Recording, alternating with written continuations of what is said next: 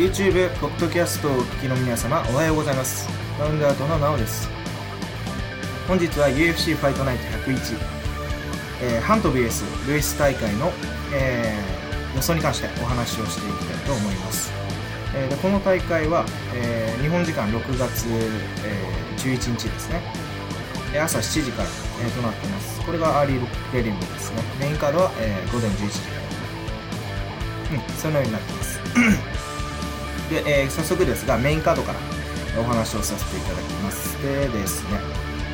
えーこのメインカードがヘビー級の、えーマーク・ハント VS デリック・ルイスとなってます。で、オッズに関しては、あ、まずですね、ランキングからお話しましょうか。えー実はですね、ルイスの方がランキングがもう高くなってて、ルイスが第6位になってますね。で、ハントが第7位となってます。えーまさかね、えルイスがハントのランキングをね、抜く日が来るとは、えー最初は思ってませんでしたが。でですね、オッズに関しても、えー実はですね、ルイスがフェイバリットです。で、えー今のところですね、ルイスのオッズが1.709倍。うん。で、ハントに関しては、えー2.03倍と、030倍と、えーなってます。うん。大体イーブンぐらいか、えーまあまあちょっと結構、うん。まあ、イーブンよりは明確にね、えールイスの方が上回ってる、下馬評がいいと、えー勝つと思われてるということですね。ということで、えーデリック・ルイスから紹介させていただきます。えーデリック・ルイスはアメリカの選手で、えー年齢は32歳、えー身長190.5センチ、えー体重、まあ、いつも大体、マックスで出てきます。120キロぐらいですね。うん。軽量の時120キロなので、おそらく減量して、えー出てきて、それで、えー試合当日にはね、えー体重を戻して、えー試合に臨むという感じじゃないでしょうか。うん。でですね、UFC に参戦したのは、えー UFC、えー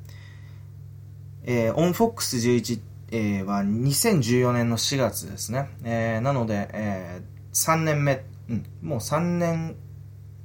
えー間ですね。3年間もう参戦していることになりますね。もう4年目になります。うん。でですね、えーその間、えー、1、2、3、4、5、6、7、8、9、10試合ぐらいやってるんですけど、えー2試合しか負けてないんですね。えーで、2試合負けた選手というのがマット・ミトリオンとショーン・ジョーダンという、えーストライカーかな？うん、と言えますでしょう。ショーン・ジョーダンはどっちか忘れちゃいましたけど、レスラーだったか。うん。成績いってなかったですね。14勝、え18勝4敗です。18勝のうち、えー実に16個の KO、1つのサブミッション勝利、1つの、えー判定勝利。で、負けに関しては、その、えー UFC で負けた、えー、2, 2つの KO 負けと2つの判定負けがその前にあって、計4敗があありますね。で、この選手はどういう選手かというと、うん、あのーとにかく、すごい、えー素晴らしくいいのが体格ですね。190センチで120キロ超え、えーという時点ですですね、うん。基本的にテイクダウン、この選手をテイクダウンするのは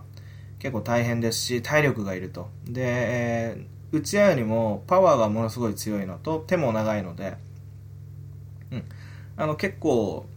なんていうんですかね、喧嘩パンチというほどめちゃくちゃ雑なわけではないんですけど、うん。まあまあ、えーまあ基本的な、えー 基本的というかね、まあフックを殴出してれば、えー相手に、えーあの、ルイスの射程圏内で、あの、手を出すっていうことは、今回のマークハントなんかもね、手が短いですから、まあ、ルイスと、まあ、被弾覚悟とね、ね殴り合うことになりますが、そういったところでもめちゃくちゃ強いと。うん。で、えー素晴らしくいいいいのが、えー今まで大体、えーなんていうんですかね、本当にほとんどずっとイーブンオッズぐらいで戦ってるんですね。うん。あのアンダードッグとかイーブンオッズ2倍以上のオッズで戦ってきたんですが、1、2、3、4、5。まあ大体、ショーン・ジョーダンに負けた後に、えー6連勝中ですが、その全部で大体、アンダードッグじゃなかったですかね。イーブンかアンダードッグぐらいだったと思います。うん、フェイバリットと、フェイバリットになったとしても、そこまで大きなフェイバリットにはえーなってなかったと思います。うんでですね、えーまあ、トレトラビス・ブラウンなり、あるいはロイ・ネルソン戦、まあ、ネルソン戦はなんていうんですかね、あの、ちょっと苦戦しましたが、ガブリエル・ゴンザーガ戦もビクトル・ペスタ戦も全部そうだったんですが、基本的には最初のラウンドで、えー、やられるというか 技術差が出たりするんですよ。まあ、体格差があるので、まあ、そこまでやられないんですが、まあ、うまく殴られたり、えー、相手が出力してテイクダウン取られたりしてから、うん。あと、ルイスもあんまり動かないのもあって、えー、なんていうんですかね。あんまり動かないんですよね。うん。むしろやられてる方なんですよね。まあ、それでも落ち着いてから、まあ、タフなのもありますし。で、相手がずっと攻めてくるのをどうにかしのいで、まあ、3ラウンドぐらいになったらいきなり、えー、もう相手が攻め疲れてね、ヘトヘトになってるところを、ルイスがまあ殴るプレッシャーとかかけながら、で、追い足ももう、えー、あ、逃げ足もね、えー、疲れてるところをですね、まあ、例えば金網とかに詰まらして、えー、ルイスが相手の、まあ、ダブルレッグというのはね、当然、えー、形としてはダブルレッグなんですが、普通に相手の、えー、両足ですよね、えー、ダブルレッグ、両足を抱えてテイクダウンすると絶対に相手は回避できない。疲れてて、ルイスの方がパワーがあるので、回避できない。えー、テイクダウンをしてきます。で、その後ルイスが、えー、上に乗るんですけど、それも重すぎてどかせない。うん。で、ルイスへのすごい力を生かしたね、パウンドとかで相手を仕留める。これが結構、あの、うん、かなりワンパターンというか、ハマったパターンうん、意外とね、最強のパターンになってます。うん。大体どの選手も、え、ルイスに優位を築きながらも先に消耗して、え、やられてしまうという、え、そういった感じのファイトにな、ね、戦術になります。うん。こんな感じですね。で、え、対するマーク・ハントなんですが、え、ニュージーランドの選手、え、まあ、スタッツ言わない、言わなくてもいいほどね、え、我々にとっては、有名な選手なんですが、改めて言うと、え、43歳です。で、え身長は178センチ。え、つまり、ルイスとの身長差は実に12センチ差ですか？うん、で、えー、体重188.8、えー、キロ。えー、110、ん 体重119キロぐらいです。まあ、この選手も重い選手ですよね。128キロとか普段あるんで。うん。まあ、シェイプがうん、痩せてる時ほどね、強いっていう うん、ことがある、うん、ということを言える選手じゃないかなとも思いますけど。戦績は、えー、まあ結構苦労してまして、12勝11敗です。で、12勝のうち9つの KO、えー、3つの判定勝利がありますが、負けのうち5つの負けと6つのサブミッション負けがあります。判定ではね、意外と負けたことが、えー、ないということですが、実は UFC に参戦したの結構、もうね、昔なんですよ。えー、これが、えー、2010年ですね。うん、もう7年近く前だと。で、ここら辺では、結構、ううん、まあ、ドリームとかプライドとかに、え、続いて UFC に参戦した頃なんですよね。この時には、え、全然わかんない、えー、なんていうんですかね、無名の選手だと思うんですが、この選手に1分で負けてます。で、その後に、えー、恐るべき4連勝ですね。しかもこの勝った選手4名の中3名はベン・ロスウェル、シーク・コンゴ、ステファン・ストロブと、えー、強い選手ばかりに勝ってます。うん。その後、ジュニオル・ドス・サントスに負けた後は、えー、アントニオ・シューバとドロー。えー、その後に、えー、ロイ・ネルソンに、えー、勝利した後は、ファブリシオ・ブードゥム、えー、スティペミオシッチ。ここで連敗しちゃってます。この時は、まあ、ハント曰く調子が悪かったと。その後、アントニオ・シウバとフランク・ミアに豪快に KO 勝ちした後は、ブロック・レスナー うん、あのね、うん、薬物違反のブロック・レスナー、僕はね、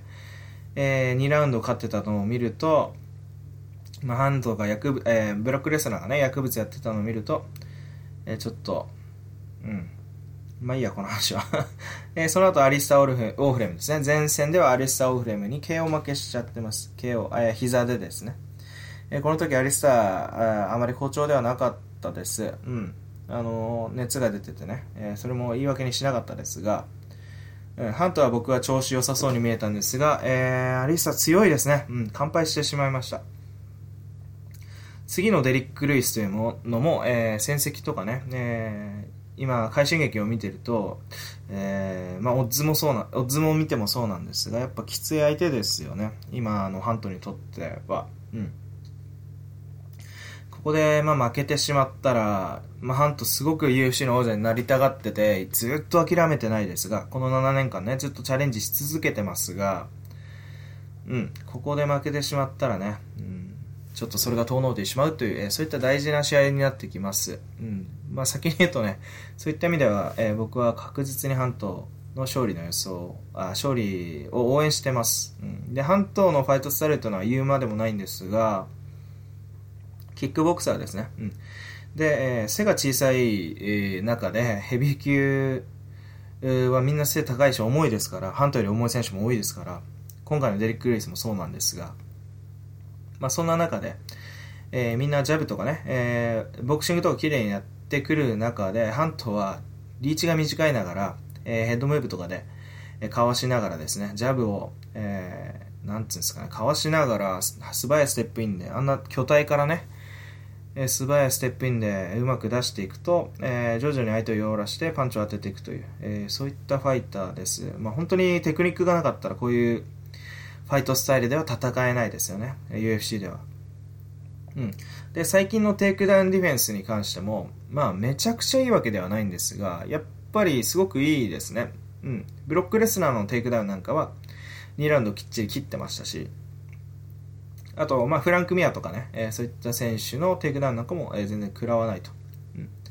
で、打撃に関しては、えー、先ほど言ったように、まあ、キックボクシングみたいにジャブとかね、え、たくさん出すんですが、まあ、ハント昔は、えー、大きなフックとかで組み立てることが多かったんですが、最近は、え、非常にコンパクトなワンツーとか、で、タックル軌道に合わせたアッパー、右アッパーですね、奥の手のアッパー。まあ、タックル来たら、ダブルレッグとかシングルレッグでも、相手が、えー、頭下げてきたら、えー、アッパーとかね、えー、そのタックルって頭下がるじゃないですか。そこに、え、合わせてアッパーを、え、勝ち上げるとか、あと、相手のワンツーとかもね、相手の動きをよく見てるので、え頭が下がったら、そのストレートが打ち下ろしになるぐらい、ホーミングするようかようにね、追跡するように、えー、相手のパンチを取られるという、えー、精度ですね。パンチ精度で、えー、かなり完成されてきたんじゃないかなと僕は思ってます。うん。アリスター・オフレムに関しては、えー、アリスター・オフレムの方がリーチが長くて、えー、距離の長い、え、打撃というのを、えー、活かしながら戦う中でも、そこではね、意外とハントがうまく戦ってたと僕は思います。えー、むしろやられてしまったのはアリスタ得意の、えー、身長差を生かした、え首相撲からの膝でしたよね。うん、で、えこのハントが今回のデリック・ルイス、えと戦う時にはね、えどうなるかっていうのを考えて、えいきたいと思います。え試合予想、えやっていきます。うん。えでですね、まあ、半島目線で話させていただきますが、えー、とにかく重要なのは、えー、うん、まあ、毎回そうなんですけどね、デリック・レースみたいなハードパンチとリーチのある、えー、選手に対して、えー、ハントが最初の打撃でね、どういう風に組み立てるかということになってきます。うん。で、デリック・ルイスに関しては、えー、デリック・ルイスの攻略結構難しいんですよ、実は。うん。もう、あの、最初の、えー、立ち上がりで、KO してしまうか、えー、まあ、ハントにはその可能性がありますが、KO してしまうか、あるいは、えー、デリック・ルイスと戦っていて、デリック・ルイスより、えー、体力がなくなってしまう状態、えー、デリック・ルイスがガスが残ってしまって、自分の方はデリック・ルイスよりガスが少なくなってしまう状態に陥ると、これほとんど、デリック・ルイスに負けちゃうと思うんですね。どんなファイターでも。もし、えー、ケイン・ベラクスケスとデデリック・ルイスが戦ってたとして、うん。まあ、どんなじょ、どんなショファイターでもガスが先に切れたら結構、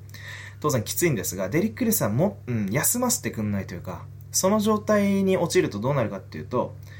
あの、テイクダウンを防げない。まず、デリック・ルイスのプレッシャーから逃げられない点と、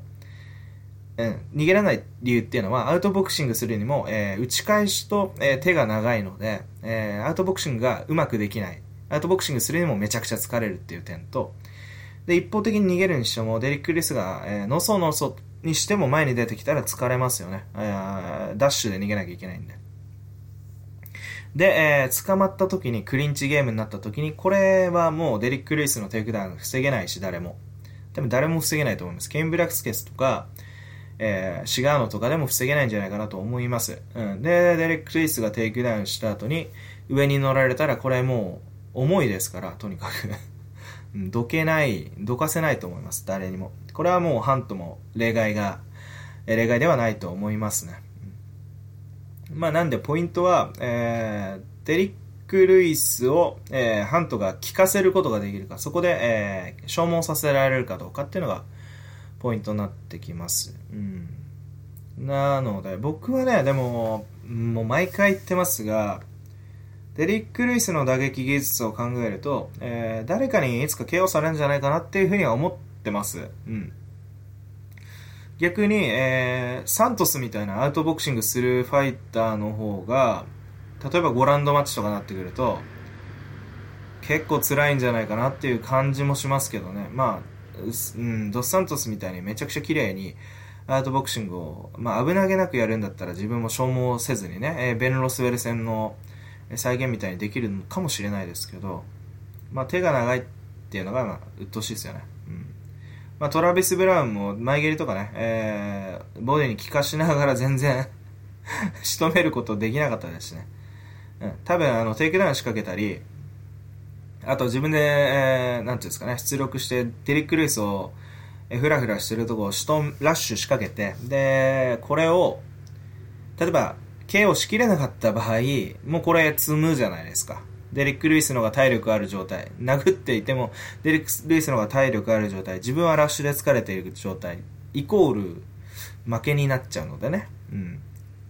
ん。まあ、テイクダウンどかせないとかそういう話になってきますが。あとはディフェンスの、あの、精度が落ちますから、ルイスのパンチをあ、えー、当たるようになっちゃうとかね、えー、危ないパンチを当たるようになっちゃうとか、そういう話になってきますが、まあ、マーク・ハントに関しては、手出さずにプレッシャーかけるファイターですし、まあ、ルイス相手にハントが動かされるっていうのは、ちょっとないような気もしますけどね。うん。まあ、ハントだったら、ルイスのプレッシャーに真っ向から、まあ、打撃力もありきですなんですが、真っ向から、えー、ぶつかり合えんじゃないかなって感じもしますね。まあ、うん、あ、うん、そういう意味では、えー、1, ラ1ラウンド、えーえー、打撃、の勝負になったら当然ハントが、まあ、上回る、パフォーマンスでは裏上上回るって叱るべきですね。ここで、まあ、ルイスにやられちゃったらもう終わりですけど。で、もう一つ不安な展開としては、デリック・リスが、えー、淡々とレスリングを仕掛けてきた場合、これはハントがちょっと削られてきますから、これは疲れるんじゃないかなと思います。まあ、その前に、えー、レスリングでね、えー、ルイスさえ疲れてくれればハントの、ハントもね、えー、うん、あの、勝機が、えー、十分に見えるとは思うんですが、えー、僕が期待しているのはハントの1ラウンド KO ですね。えー、ルイデリック・リスを普通にパンチでぶっ飛ばしてほしいとい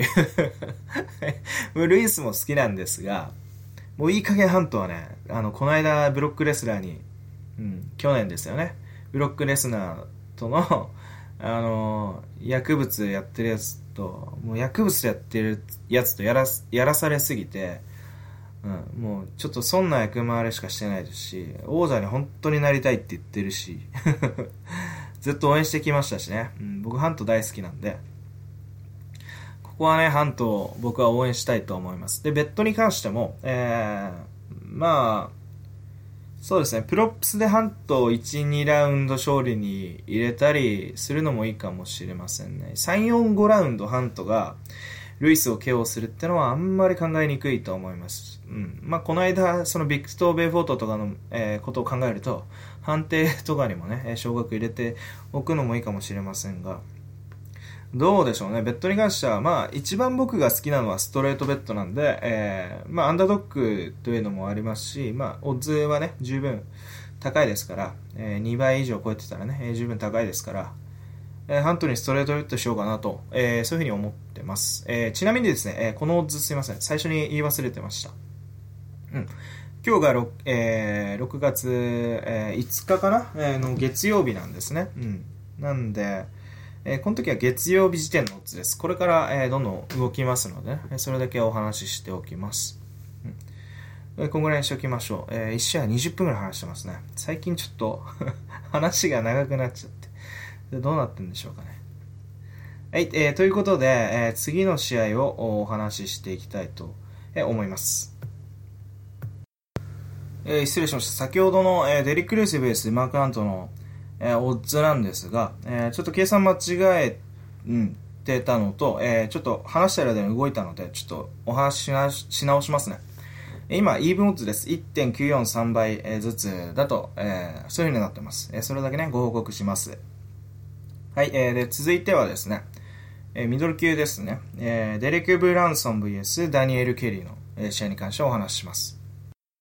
で、えー、オッズなんですが、えー、デレック・ブランソンが、えー、1.389倍でフェイバリット。で、えー、ダニエル・ケリーが、えー、3.23倍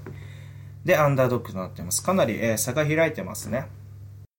で、ランキングに関しては、えー、デレック・ブランソンが8位で、えー、ダニエル・ケリーが15位と、えー、そのようになってます。えー、ということで、えー、フェイバリットのね、えー、デレック・ブランソンからお話しします。えー、デレック・ブランソンはアメリカの選手、年齢33歳、えー、身長185.4センチ、成績はえー、16勝5敗ですね。16勝のうち 8KO4 つのサブミッション勝利、4つのディシジョン、判定勝利。えーえー、負けに関しては、えー、5つのうち3つの KO 負け、2つの判定負けとなってます。うん。で、UFC に参戦したのは2012年からですね。えー、なかなかたくさん勝ってますが、負けた選手というのは、えー、いわゆるロメロ、ロベロバート・ビテカ、アンデルソン・シューバと。まあ、前戦、前々回、前回、前々回に関しては、ロバート・ビテカとアンデルソン・シューバ、えー、という強豪と2連戦して、えー、2, 2回負けてしまったと、えー、そういうことになってます。うん。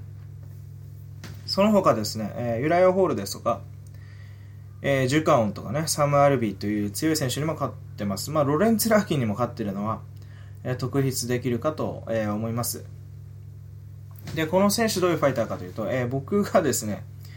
えー、記憶に残ってるのは、まあ、ものすごいパンチが強いのと、うん、あとは、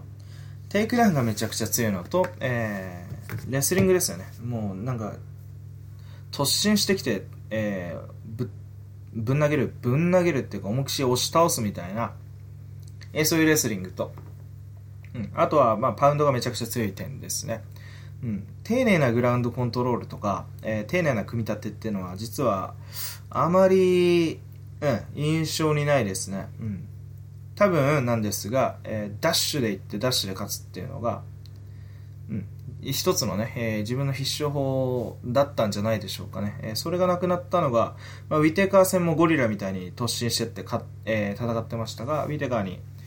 うん、あのかわされてねテイクダウンをかわされて負けてしまってったと。えー、で、アンデルソン・シウバ戦はお見合いになって、で、えー、まあ、判定負けですが、うん、まあ、負け、うん、これ、ブランソンが勝ったっていう声もね、少なくなかったです。で、対する、えー、ダニエル・ケリーなんですが、こちら地元ですね、オーストラリアオーストラリアの選手、もう39歳です。うん、身長は182センチ。で、えー、戦績は実はですね、13勝1敗なんですね。うん。すごいですね。で13勝のうち、えー、3つの KO 勝利と5つのサブミッション勝利、5つの判定勝ち、えー、負けは KO1 つだけです。えー、これサム・アルビーにね、えー、KO で負けてしまってますが、UFC に参戦したのは2014年からですね。うんえー、キャリアの負けはこのサム・アルビーだけだと、えー、そういうことになってます。うん。でですね、えー、2016年からアントニオ・カルロス・ジュニア、クリス・カモージラ、シャドウ・エヴァンスと、えー、この3人に3連勝してますね。これ驚異的なのが、えー、全部アンダードッグでした。全部アンダードッグですね。5.5倍、3. 点何倍、3. 点何倍みたいなことじゃないですかね。まあ、いつも負けると思われてるのに、えー、勝つと、えー、素晴らしい選手ですね。でですね、うん。えー、っと、どういう選手かというと、この人、柔道のすごい強い選手だったんですよね。うん。で、えー、打撃というのは、えー、実は手はすごく長いんですが、本当に、えー、うん、うまくないです。うん、うまくないっていうか、ちょっと不器用ですね。うん。それで、えー、パンチも速くないですし、うん。で、アウトボクシングと器用にできるわけじゃないですし、ステップインがめちゃくちゃ速いわけではありません。なので、アウトボクサーの格好の的とは言わないですが、うん、なかなか、その、うん、ジャブとかね、えー、ストレートをきれいに振るわれると、えー、あまり手が出せないというか、えー、逃げられてしまうファイターなんですが、まあ、素晴らしいのは、それでも、えー、徐々に徐々にアジャストしてって、相手の方がパンチうまいんですよ。パンチうまいんですけど、被弾しながらも、しっかりその中で相手を見て、で、手を振るってって、で、決して器用でないながら、本当に丁寧に、えワンツーとかね、えパンチとか出しながら、え徐々に徐々に相手を追い詰めてって、それ、えー、捕まえてですね、で、投げて、得意の柔道で、えー、攻めるというね、えー、決めたり攻めたりするっていうファイターです。うん。まあ、グラウンドとか投げに関してはめちゃくちゃ強いですし、で、さらに、まあ、手、手が長いし、多分パンチ力もあるんでしょうね。うん。で、そういう中で、えー、まあ、殴っても前に出るわけですから、相手結構動かされて疲れる面も、えー、あります。で、ダニエル・キリーは結構クールなファイターで、クレバーなファイターで、それを分かってるんですね。えー、まあ、ハートも強いですが、手が長い自分がパンチを丁寧に出しながら、愚直に出しながら、こういう風にプレッシャーかけてたら相手は疲れると。うん。で、3ラウンド内に捕まえればテイクダウンして、うん。投げ、柔道の投げですね。テイクダウンして、あと残り時間見ながら決めんのか、えー、殴るのかとか すごい冷静に考えながら戦うファイターです。僕はもうすごい大好きなファイターなんですよね。うん間違いなく派手ではないですし、えー、不格好に見えるんですが、やっぱり強いファイターだと、え、僕は思ってます。まあ、こういうファイター見ると、なんていうんですかね、漫画のはじめの一歩みたいなね、主人公の一歩を思い出しますよね。なんかこう、殴られてもこう、なんていうんですか、できることをどんどんやっていくみたいなね。で、気づいたら相手が、消耗して、なんだこいつはみたいになってるみたいないや、やっぱ心を打つファイターですね。もう僕はアントニオ・カルロス・ジュニアと戦った時に一気にもう大ファンになって、うん、すごいかっこいい選手だなと今思ってます。で、このブランソンなんですけど、まあ、オッズに現れてる通り、ダニエル・キュリー、ここまでアンダードックで、えー、なんていうんですかね、自分より強いと思われてる選手をことごとく撃破してるにもかかわらず、またアンダードックなんですよね、互い。うん。まあ、確率論で言えば、もういい加減ね、ダニエル・ケリーがアンダードックで勝つってことはありえない、え、数字になってくるんですよ。えー、なってくるんですが、勝負は、ね、まあ、勝負に関してはね、そんな全く関係ないですから。うん。ここでね、ポイントというのは、まあ、一つは、デレック・ブランソンの手が長いということ。ここ、今まで、ダニエル・ケリーが、プレッシャーで、えー、なんですか、アドバンテージとなってた手の長さとリ、え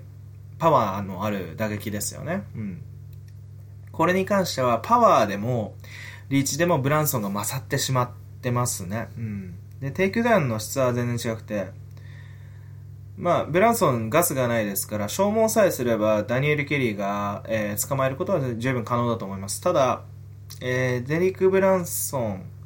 よーいドンのようなね、離れた状態で、え、テイクダウンできるのは当然ブランソンだと思います。ダニエル・ケリーは離れた状態でテイクダウンすることは、えー、ほぼできないです。ダブルレッグはね、あの僕は見たことないです。えー、つまり、え遠い間からタックルを入り込んでいくんじゃなく、組みついた時だけね、えしかもいい組み手で組みついた時だけ柔道の技が使えると。柔道の払い腰とかっていうんですか？え、あの、内股なのかよくわかんないんですが、そういった、大外刈りなのかよくわかんないですが、足を払って、えー、テイクダウンできると。えー、そういったファイターです。うん。ただ、えー、グラウンドになれば、えー、ボトムでダニエル・ケリーがブランソンみたいな重くて強い選手をね、えー、レスラーを、うまく仕掛けれるかっていうのはちょっとわかんないですね。ブランソンがそのままガードポジションですらパウンドで KO してくる、えー、してしまうような気もしますが、え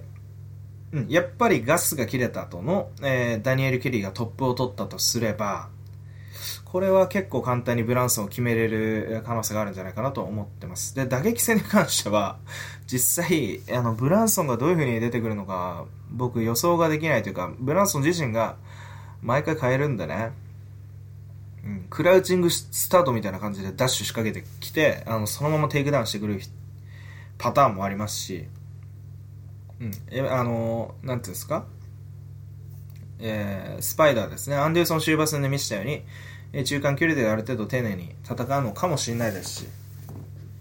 ただ、まあ、ブランソンに関してはね、あの、うん、あの、レベルチェンジはあんまりうまくないですね。レベルチェンジができればアンアンデルソン・シューバー多少うまくテクダウンできたと思いますが、まあ、どちらかというと打撃体系と、えー、レスリングの体系は、えー、独立してるような印象があります。えー、まあ、それにしてもですよ。それにしてもすごい、うん、レスリングなりね、えパンチ力というのは、えー、強いものがあります。うん、で、えそうですね。どうなんでしょう。僕はブランソン、うん、まあ、ダニエル・ケリーの、えブランソン、の、もしブランソンが1ラウンド出力してきた時にダニエル・ケリーがどのように回避するかっていう問題が、えー、一番気になるところです。ケリー、ケアをされちゃうような気もしますが、まあ、全てのファイトでね、そういう、えー、局面を乗り越えてきましたから、えー、ケリーはね、それこそアンダードックで、えー、本当にね、アントニオ・カルロス・ジュニアとかボコボコボコにね、え、されてたところから、うん、結局相手を削ってから、気づけばね、相手の方が削れてる状態できっちり仕留めるとかね、そういうことができるファイターなんで、うん、3ラウンドまで、まあ僕のポイントは3ラウンドまでダニエル・ケリーが生きていれば、えー、死んでなければね、デレク・ブランソンを消耗してると思います。そこでダニエル・ケリーが勝つのは十分に、え、可能性があるんじゃないかなと思ってますので、うんえー、応援込みで、この予想は僕はダニエル・ケリー、まあうん、予想っていうかベッドですね、うん、に関してはダニエル・ケリーですね。うん、で、ただ、やっぱり、うん、ここにストレートベッドで、えー、大きな額を入れるっていうのはちょっと無理ですね。うん。まあ、0.5ユニ5ユニットぐらいを、えー、ダニエル・ケリーのストレートベッドで入れるのか、あるいは、えー、3ラウンドですね。3ラウンドダニエル・ケリーが勝利するというところに、えー、うん、あの、少額ね、0.1ユニットとか入れといてもいいんじゃないかなと思います。3ラウンドの勝利だったら多分10倍以上つくと思うので、まあまあいいんじゃないかなと思ってます。それだったらリスクも少ないですし、まあ外してもそんなに痛くないと。ね、そういった感じなので、まあそのようにしようかなと思ってます。はい、これぐらいにしときましょう。えー、はい、続いての試合は、えー、ロスピアソンベースダンフッカーですね。こちら、えー、ライト級の、え、ワンマッチです。でですね、これ、まだ月曜日なんですが、オッズが出てないんですね。うん。まあ、ただ、このマッチアップだと、ね、皆さん、多分同じだと思うんですが、まあ大体ロス・ピアソンが、うん、フェバリットになりますよね。うん。ということで、えー、ロス・ピアソンからね、えー、紹介させていただきます。えー、ロス・ピアソンはイギリスの選手ですね。で、年齢は32歳。身長173センチで、え19勝13敗となってます。19勝のうち、えー、7 KO と5つのサブミッション勝利、7つの判定勝ちと。で、KO、えー、負けに関しては3つの KO 負けと、えー、2つのサブミッション負けと8つの判定負けとなってます。で、UFC に参戦したのは、えー、2009年からですね、えー、もうだいぶベテランですね。うん、よく見ますもんね。うん。でですね、えー、まあすごい、すごいというか、やっぱりなかなか堅実で強い選手なんですが、うん。エルエジソン・バルボーザとか、カブス・ワンソンとか、えー、うん。あと、アイア・キンタとかね、えー、エヴァン・ダナム、トレえー、フランシスコ・トリナウド。え、こういったファイターには負けちゃってるんですが、え、チャドラ・プリーズとか、え、ポール・フェルダー、うん、あとはグレイ・メイナードとかね、え、こういったファイターには勝ってます。で、最近は3連敗してますね。で、えこれらのファイター結構強くて、え、ウィル・ブルックス、えホルヘ・マスビダル、スティービー、えスティーブン・レイ。うん。こういう風になってますね。スティーブン・レイに関しては、えー、だいぶ、えスプリットだったのね。スプリットだったので、えー、頑張ったんですが、まあまあ負けちまいましたね。でですね、このファイターどういうファイターかというと、えー、ストライカーです。うん。まあ、えー、テイクダウン仕掛けることもなくはないですが、基本的には、ストライキングがうまいです。あと、テイクダウンディフェンスめちゃくちゃいいですね。うん、身長は、えー、173センチなので、えー、ライト級の中では、えー、あんまり高くなくてですね、いつもね、ストライカーの割にはリーチで苦労してる、えー、印象があります。その分、えー、ボクシングとかディフェンス、えー、ボクシング上手くて、ディフェンステクニックは結構確かなものが、えー、僕はあると思いますね。うん。なので、いつもね、えー うん。結構みんなテイクダウンできなくて、えー、ストライキングで戦って、まあ、言っても、ピアソン捕まえるの結構みんな難しくて、まあ、接戦になったりね、えー、ギリギリ勝てる選手もいれば落とす選手もいると、まあ、こういった印象です。うん。まあ、こんな感じですね。えー、対するダニエル・フッカーなんですが、えー、この選手はニュージーランド。まあ、これ結局、うん、あの、地元ってことになりますよね。えー、で、の27歳ですね。身長183センチ。非常に背が高いです。えー、戦績は13勝7敗。で、えー、13勝のうち 6KO と6つのサブミッション、1つの判定勝ちとなっています。負けに関しては2つのサブミッション負けと2つ、えー、5つの判定負けとなってますね。うん、意外と KO 負け少ないですね。うん、で、UFC に参戦したのは2014年、まあ、比較的若い選手ですよね。で、戦績に関しては3勝3敗ですね。綺麗に、えー、勝ち負け勝ち負け、勝ち負けとなってます。で、勝った選手はイアン・ウェント・ビッスル、日置発、マーク・エディバと。で、負けてしまった選手はマキシモ・ブランコ、ヤイル・ロードリゲス、ジェイソン・ナイトとなってます。まあ、意外と強い選手にか、うん、強い選手、まあ、日置発とかね、まあ、イアン・エント・ビッスルとか、足感の面白い選手ですけど、まあ、そういった選手たちには勝ってますし、うん。まあ、強い選手、ジェイソン・ナイトとかエール・ロドリゲスとか、まあまあ強い選手なんでね、それはうん、負けちゃってますね。うん。で、この選手どういう選手かというと、えー、うーん、まあ、まず、えー、グラウンド強いと思います。うん、コントロールが強いというよりも、えー、どちらかというと、決めが強い選手で、えー、ボトムからとかでも、えー、まあ、サブミッションのアテンプト？要は、えー、サブミッショントライですよね。うん。まあ、なんだろう、これ。足関節とかも仕掛けんのかな？とかそういうことをして、えー、まあ、関節から逃げる相手に対して自分がいいポジションを取っていくっていう、僕はそういう印象があります。まあ、寝技うまいと、えそういうふうに記憶してます。で、ストライキングに関しては、ストライキングに関しては、6つの KO があるんですが、まあ確かに、うん、手も長くて、あと、うん、殴られてもね、すごい前に出て、ガンガッツガツ殴ってきて、まあ、日沖発とかは、まあ、ハイキックでやられちゃいましたが、うん、非常にプレッシャーの強い選手です。うん。で、えーまあ、ピアソンとの、えー、展開予想を考えると、まあ、ダニエル・フッカーがね、えー、ロス・ピアソン、テイクダウンディフェンスの強いロ,、えー、ロス・ピアソンをテイクダウンできるイメージは僕には全くないですね。なので、この試合に関しては、ストライキングマッチになると思ってます。で、そこに関して、うん、ストライキングマッチではさすがにピアソンなんじゃないかなっていう印象ですね。うん、ダニエル・フッカーが前に出てきて、えー、殴るうん、殴っていくんですよね。これが、まあ、ピアソンの、まあ、ジャブなり、え、ディフェンスというのを突き抜けるかというと、うん、ちょっと難しいような気もしますね。うん。言ってもね、えー、ホルフィメ、ホルヘマス・ビダルみたいなめちゃくちゃうまい、えー、選手と、ピアソン結構戦えますから、うん、要は、マスビダルに、えー、なんですかね、知名度を許さない、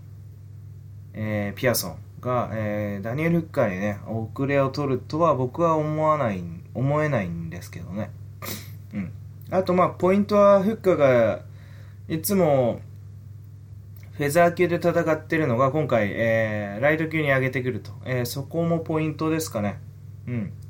パワーは上がるかもしれません。うん。あとは、どうなんでしょうね。まあ、とにかくね、なんか、ダニエル・フッカー、うん、うまいって感じよりも、なんか、ステップインとかないんですよね。小走りみたいにずっと前に近づいてきて ずっと手出して押し込んでくるっていう感じなんで、まあそういう戦いじゃない戦いもできるんですけど、そこら辺が真骨頂みたいになって、えー、僕は好き、えー、そういう時の、えー、フッカーのがね、好きなんですけど、まあピアソンはちょっときついと僕は思います。うん。普通にストライキングでピアソンが、別に KO してもおかしくないような印象ありますけどね。もまあ、フッカーの、え、うん、ディフェンスというのはあんまいい印象ないんですが、もう一回見てみないと、うん、わかんないですけどね。うん。まあ、圧力勝負みたいにはなんないんじゃないですか？えピアソン相手だったら。こんな感じです。まあ、これぐらいにしておきましょう。え僕は、えピアソンの判定勝ちを予想します。まあ、KO もあり得るかな。うん。まあでも、ピアソンあんま KO ないんでね。うん。判定勝ちで、うん。まあ、判定か KO でも何でもいいですけど、ピアソンの、えー、勝利を予想します。ここぐらいにしておきましょう。はい、続いての試合は、えー、ライトヘビー級の、えー、イオン・クテラバ選手 VS、えー、ルイス・エンリケ・ダ・シューバ、えー、というファイターですね。うん。で、えー、この、まあ、これ以降ね、えー、まだ月曜日に今お話ししているものに関しては、えー、オッズが出ておりません。オッズがね、出てたらお話しできるんですけど、まあ、出てないということでね、お話しできませんが、まあ、これに関してもね、えー、イオン・クテラバ選手が、えー、フェイバリットになるんではないかと思います。うん、で、えー、まずクテラバ選手からということでね、紹介すると、え、えー、この選手はモルドバの選手ですね。モルドバって、あの、ルーマニアとウクライナの、えー、近くだそうです。うん。で、年齢23歳、非常に若いです。身長185.4センチ。うん。でですね、えー、戦績はに、えー、12勝、えー、3敗と、12勝のうち、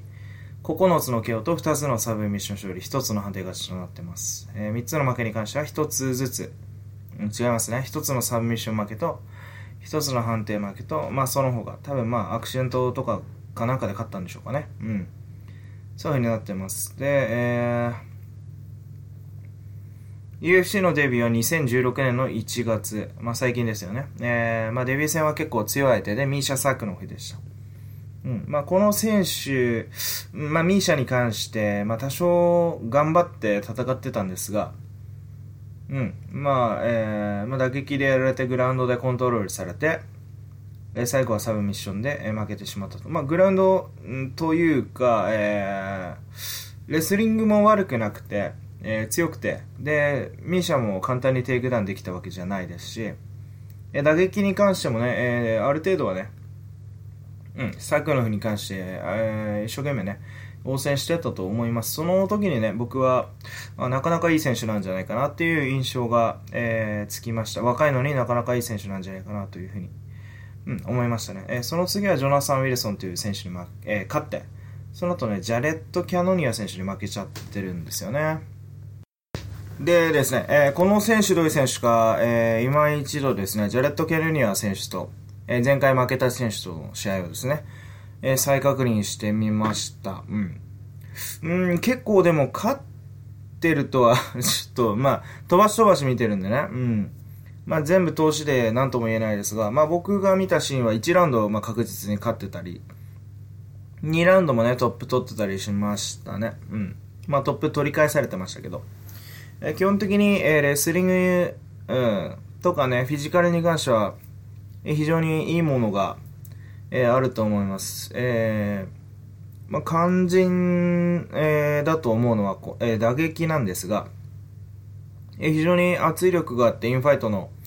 え強い、うん、打撃を持ってるんじゃないでしょうかね。うん。で、多少、まあ、距離が長いところからでも、えー、まあ、長めの右ストレートとか、まあ、綺麗ではないんでしょうね。えー、オーバーハンド気味に振っていけますし、うん、全く別に荒々しすぎるわけでもないですし、えー、うん、あのー、なんていうんですか、えー、丁寧に戦えないわけでも、長距離でね、戦えないわけでもないです。えー、しっかり中間距離維持しながら、えー、しっかり飛び込んでいくという感じですね。まあまあ全然正統派の、えー、オールラウンダーらしいファイターなんじゃないかなというふうに、えー、僕は見えますね。うん。えー、と言ったのもですね、この相手のエンリケ・ダ・シューバっていう選手が、まあ正統派では ないというか うん、先にあの、まあ、えー、なんていうんですかね、えー、紹介しますね。ブラジルの選手で27歳です。183センチで、12勝2敗ですね。非常にいい戦績です。12勝のうち 11KO と2つのサブミッション勝利。決定率100%と。で、負けに関しては1つのサブミッションと1つの判定負けとなってます。うん。でですね、UFC に参戦したのは、2016年の1月、えー、ジョナサン・ウィルソンに勝って、ヨアキム・クリス先生に次に勝ったと。その次にポール・クレイグと、その次にジョーダン・ジョンソンという選手に負けてます。うん。で、えー、僕のイメージはこの選手は、うん、ゴリラですね。ゴリラなんですよ。うん、あのものすごいパワーが強くて、えー、相手に向かって突進してて殴って倒すか、あと、えー、まあ、突進してって相手が金に詰まったところを倒して殴るか、えー、じゃなかったら、まあなんか、多少ね、サブミッションできるんですよね。で下からボトムから決めたりなんかするんでしょうね。そういうふうに思ってます。うん。うーん、でね、この試合結構技術差出るんじゃないですかね。えー、まもともとエンリケ・ダ・シューバっていう選手が、うん、あの、パワーのみでね、えー、パワーのみでって言ったらちょっと誤解があるかもしれないですけど、まあ僕はね、ほとんどパワー、これ以上はね、パワー、このパワーだけでね、あの、UFC の上に上がっていくのは厳しいんじゃないかなっていう、えファイターに見えます。うん。で、え、うん。その、まあ、圧力に対する対処力っていうのは、えー、クテラバ選手というのはね、えー、全然大丈夫だと思ってます。まあ、えー、レスリングが、レスリング、レスリングに関しても、えー、大した不安はないでしょうし、あとまあ、殴られたからといってね、あたふたして、まあ、防戦一本になるようなファイターでもないです。インファイター、インファイトでは、しっかり殴り返していくと思いますね。むしろそれに対する対処というのは、えー、エンリケ・ダ・シューバーの方がね、えー、悪いんじゃないかと思います。まあ、要は、殴り合いになったら、被弾被弾するのはね、えー、エンリケ・ダ・シューバーだと僕は思います。えー、なので、うん、これはエンリケ・ダ・シューバー、うん、エオン・クテラバの KO 勝ちを予想します。じゃなかったら、まあ、えー、判定はいかないと思うんですけどね、サブミッション勝利とかあるんじゃないですかね。まあ、クテラバ選手が、グラップリングどんぐらいうまいのかっていうのはちょっと僕よくわかんないんですが、まあ、レスリングでトップ取れるというのと、えー、ジャレット・キャノニは結構、えー、何ですか？あの、えー、テイシェーラーとやった時も、えー、結構下から足とか効かせてたんでね、ある程度。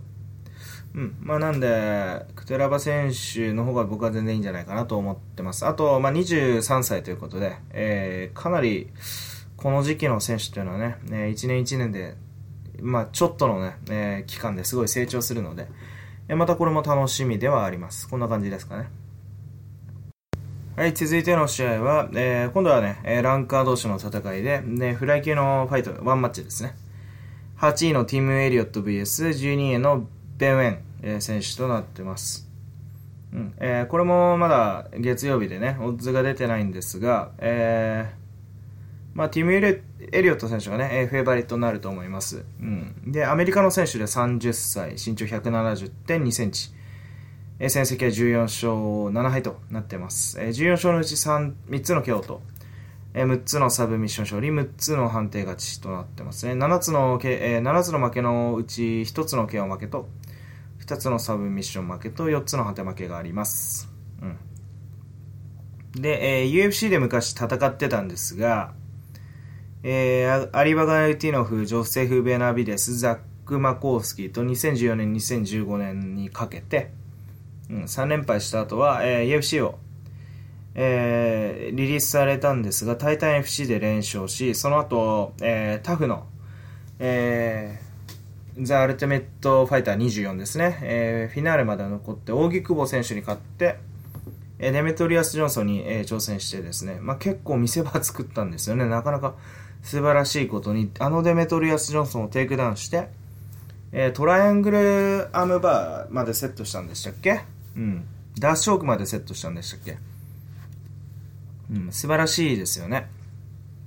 うん、まあ、それでもまあ、デメトリアス・ジョンソンには勝てなかったんですが、その後にですね、えー、今回のベン・ウェン選手に勝ってるルイス・スモルカ選手、えー、とグラップリングマッチして、えー、激しいスクランブル戦で、ね、で、えー、ことごとく上回り、えー、勝ちましたね。うん。まあ、なんで、この試合はフェイバリットになると僕は思ってます。えー、で、この選手、ティム・エリオット選手は、グラップラーです。うん。で、背の高いグラップラーで、テイクダウンはなかなか強力、うん、パワフルですし、まあ、ダブルレッグとかあるわけじゃないんですけど、シングルで、えー、きっちりテイクダウンしていくというタイプです。で、うん、グラップラーらしくね、えー、グラップリング結構、うん、トップから重そうで、えー、コントロールも非常にいいです。あと、デメトリアス・ジョンソンをキャッチしたぐらい、うん、素晴らしい、えー、決め、うん、を持ってると、えー、思います。僕はグラップリングに関してはね、えー、見るのがちょっと苦手ではありますが、えーうん、僕でもね、そういうふうに、えー、分かるような実力を持ってると、えー、そういうふうに言えます。えー、対するベン・ウェン選手は、アメリカの選手で28歳、えー、162センチ、非常に背がちっちゃいですね。えー、で戦績は15勝6敗、15勝のうち 8KO と4つのサーブミッション勝利、3つの判定勝ちがあります。えー、負けのうち5つの KO 負けと1つのサーブミッション負けがありますね。うん。でですね、えー、UFC に参戦したのは2015年。うん。うん、で、えー、まあ、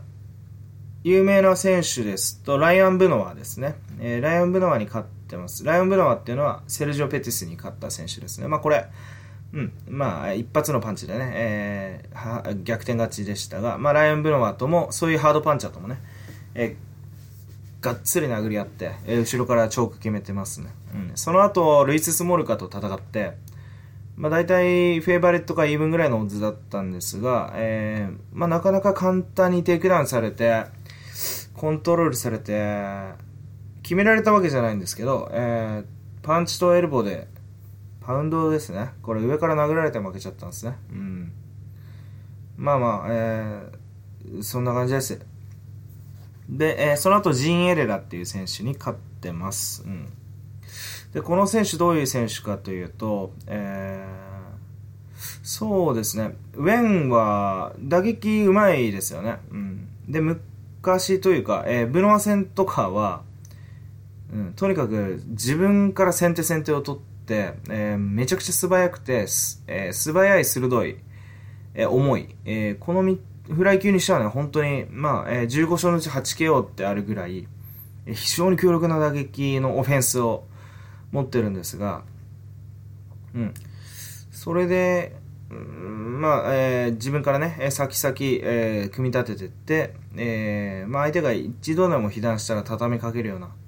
そういった印象もあります。えー、確かね、でもジンエレラ戦とかは、うん、なんか結構軽快なステップと、えー、うん、レッグシャッフリングみたいなね、ドミニク・クルーズみたいな、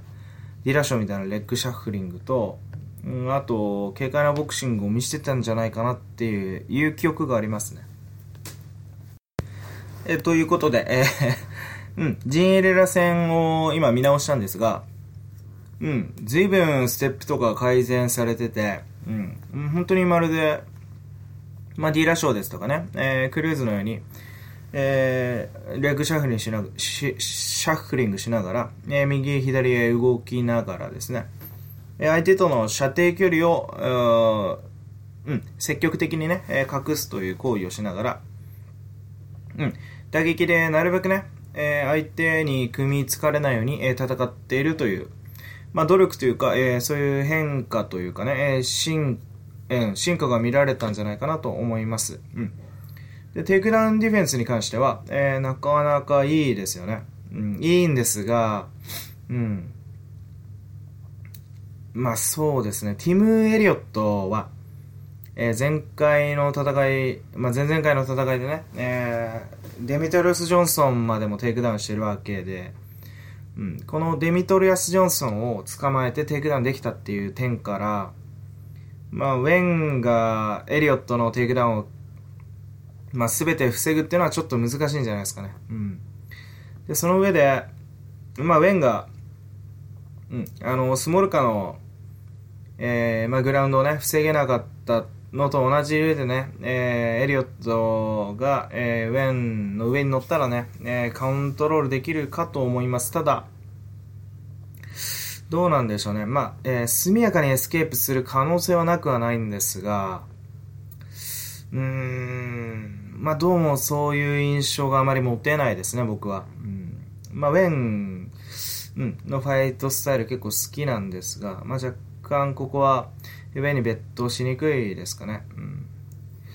という感じですね。まあ、普通にティム・エリオットが、えー、普通にベン・ウェン、コンタクト時に、えー、うん、いつもみたいにね、えー、頭を下げてシングルとかをね、取ってから、えー、テイクダウンして、えー、まあ、グラウンドから組み立てるっていう展開になるんじゃないでしょうか。うん。うんまあ、もう一つテイクダウン取りやすい理由としては、えー、ウェンがやっぱり背が162センチですから、エリオットの方が背高いですから、えー、どうしてもね、あのー、まあ、ウェンの出入りも、まあ、あのー、なんていうんですかね、出入りしっかりしてから、えー、打撃で組み立うまく組み立てようとするんでしょうが、まあ、イリオットが手を伸ばせばね、手も長いですし、手を伸ばせば、えー、片足ぐらいはね、え、捕まえられるんじゃないでしょうかね。えー、そういうふうに思います。うんまウェンが、えー、スモル化戦から、うん、うまく成長できてなければ、えー、グラウンドで、えー、決められてしまうんじゃないか、え、そういう印象ですね、うん、僕はエリアットの勝利を予想します。はいこんぐらいにしておきましょう。はい、え、メインイベントに関してはメインカードに関しては、え、次でトレ最後の、え、予想にします。うん、もう1時間近く喋ってますしね、うん、とりあえず前半後半で、まあ、分けられたらいいなと思って、うん、で、えー、最後の試合が、最後の試合っていうかメインカードの一発目の試合ですよね。えー、これはですね、フェザー級の、えー、アレックス・ボルカーノフスキー VS、えー、日本のですね、広田水戸選手となってます。まあ、広田、うん、えー、前回のコールミラーでしたっけ？えー、から、久しぶりの参戦ということになりますね。うん。まあ、ただ、このオッズに関しては、えー、ボルカノフスキが、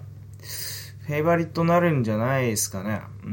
ん。なので、ボボルカノフスキからね、えー、お話ししますと、えー、こちら地元のオーストラリアの選手です。えー、身長167.6センチ。戦績14勝1敗、えー、非常に強いですね。うん。14勝のうち9個の KO と3つのサブミッション勝利、2つの判定勝ちとなっています。え負けに関しては1つの KO が、え KO 負けがありますが、これは、うん、2013年ですね、えキャリア4戦目だと、うん、あまり参考にならないかもしれません。うん、それ以外全部勝ってますね。で、UFC に参戦したのは、えー、2016年の11月。これ、カス谷祐介選手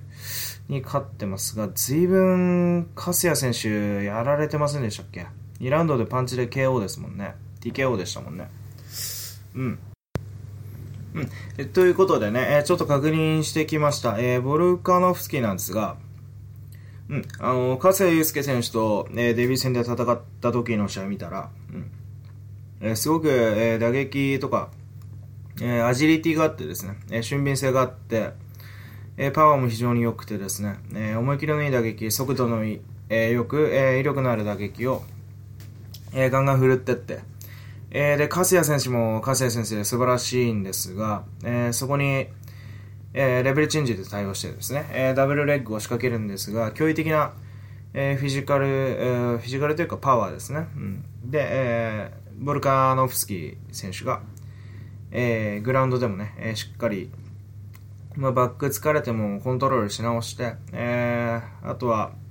うん、その後はね、全然自分からテイクダウン仕掛けてって、えー、グラウンドで、えー、ぶっ飛ばしたという うん、そういう感じですね。うん、強いですよね。うん、うん、真っ向から、えー、ボルカノフスキー選手のテイクダウンをえー、防いで、で、えー、効果的に体力を削るなりをしていかないとね、え、こういうファイターっていうのは、え、うん、あのテイクダウンディフェンスとか、え、パンチを防げなければ、えー、どんどん、えー、うん、攻撃して削ってくるファイターなので、え、怖い選手だと思います。で、対する、え、広田瑞人選手ですが、もう36歳ですね、え、日本の選手です。え、身長170センチですね。そこまで高くないんですね。うん、アルドぐらいですよね。えー、で、えー、戦績に関しては18勝7敗ですね。18勝のうち、えー、10KO と8つの、えー、判定勝ちとなっています。えー、負けに関しては1つのサブミッション負け、6つの判定負けとなってます。うん。サブミッション負けは、青木真也だけなんですね。うん。うん、なかなか、やっぱ強い選手ですよね。うんで、えー、この選手はですね、うん、UFC に昔参戦してましたよね。昔というか2013年ですよね。えー、そこでハニ・ヤヒーラ選手と、えー、ホドリゴ・ダム選手に2連敗して、えー、リリースされた後はディープで連勝を重ね、えー、ロード・トゥ・ UFC ジャパンで、えー、石原選手と、えー、引き分けて2人とも、えー、参戦と、えー、そこからはですね、結構怪我で苦しんでたんですが、2016年の去年の12月にコール・ミラーに、えー、判定勝ちで勝ってます。うんで、基本的には、えー、ボクシングがうまいですよね。うん。前に出て殴っていくと。うん。基本的にアウトボクシングをするタイプではないですが、前に出てく、えー、パンチというの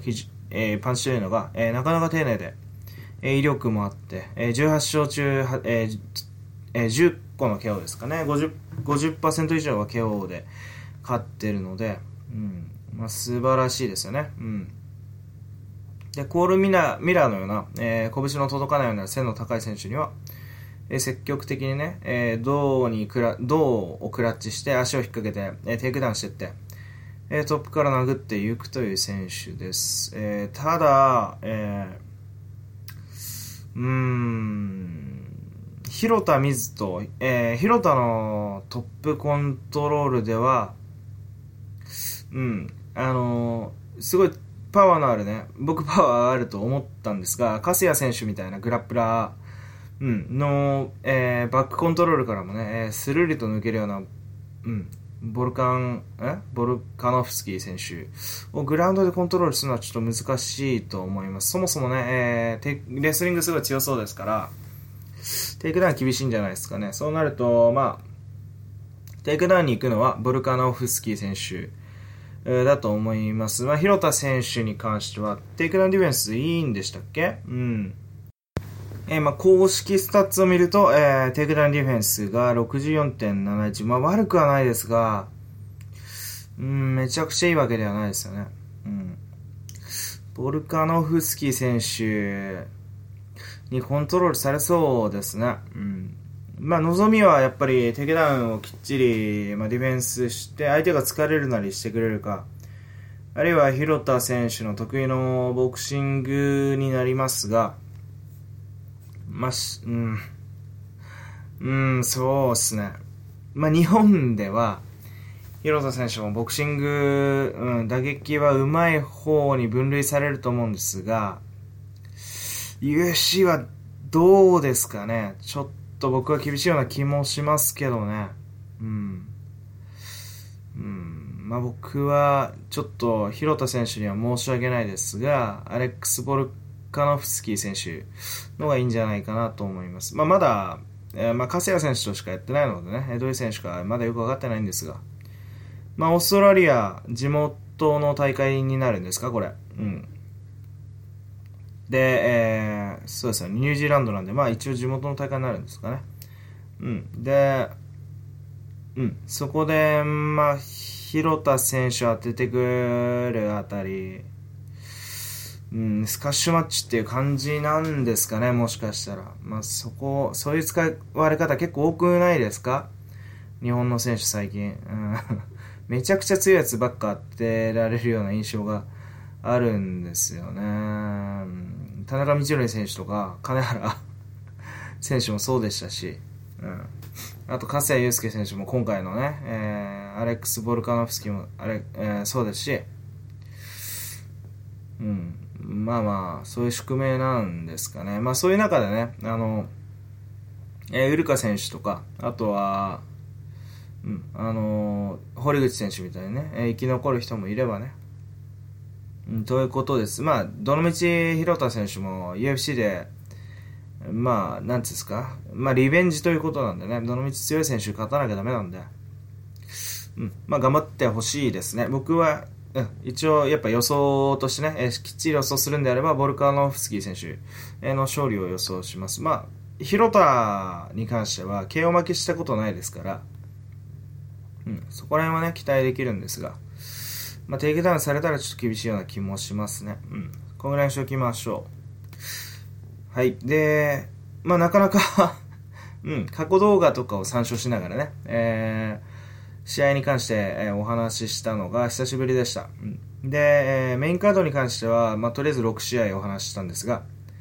えープレリミと、えーアリープレリミに関しても、えー6試合ありますね。うん。で、えーまあ、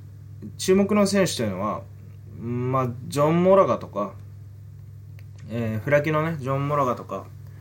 あと、ウェルタ級のドミニク・スティールとか、えーあとは、えー日本のね、ストラッサ・キイチ、国本キイチ選手も出ますんでね。ザック・オットっていう、確か強い選手だったんじゃなかったっけな。そういう選手と戦うと思います。うん。あとは、えー、うん、そうですね。まあ、こんぐらいですかね。うん。なので、まあ、追ってアップできればね、えーなるべくアップしたいと思います。えーこえー先週からね、あのーまあ、アルトとホロエに、うん、大きくベットしてから、まあ、久しぶりに、こう、なんていうんですかね、あうん、ベットしたなっていう感じが、僕の中でもありました。で、せっかくですね、えー UFC の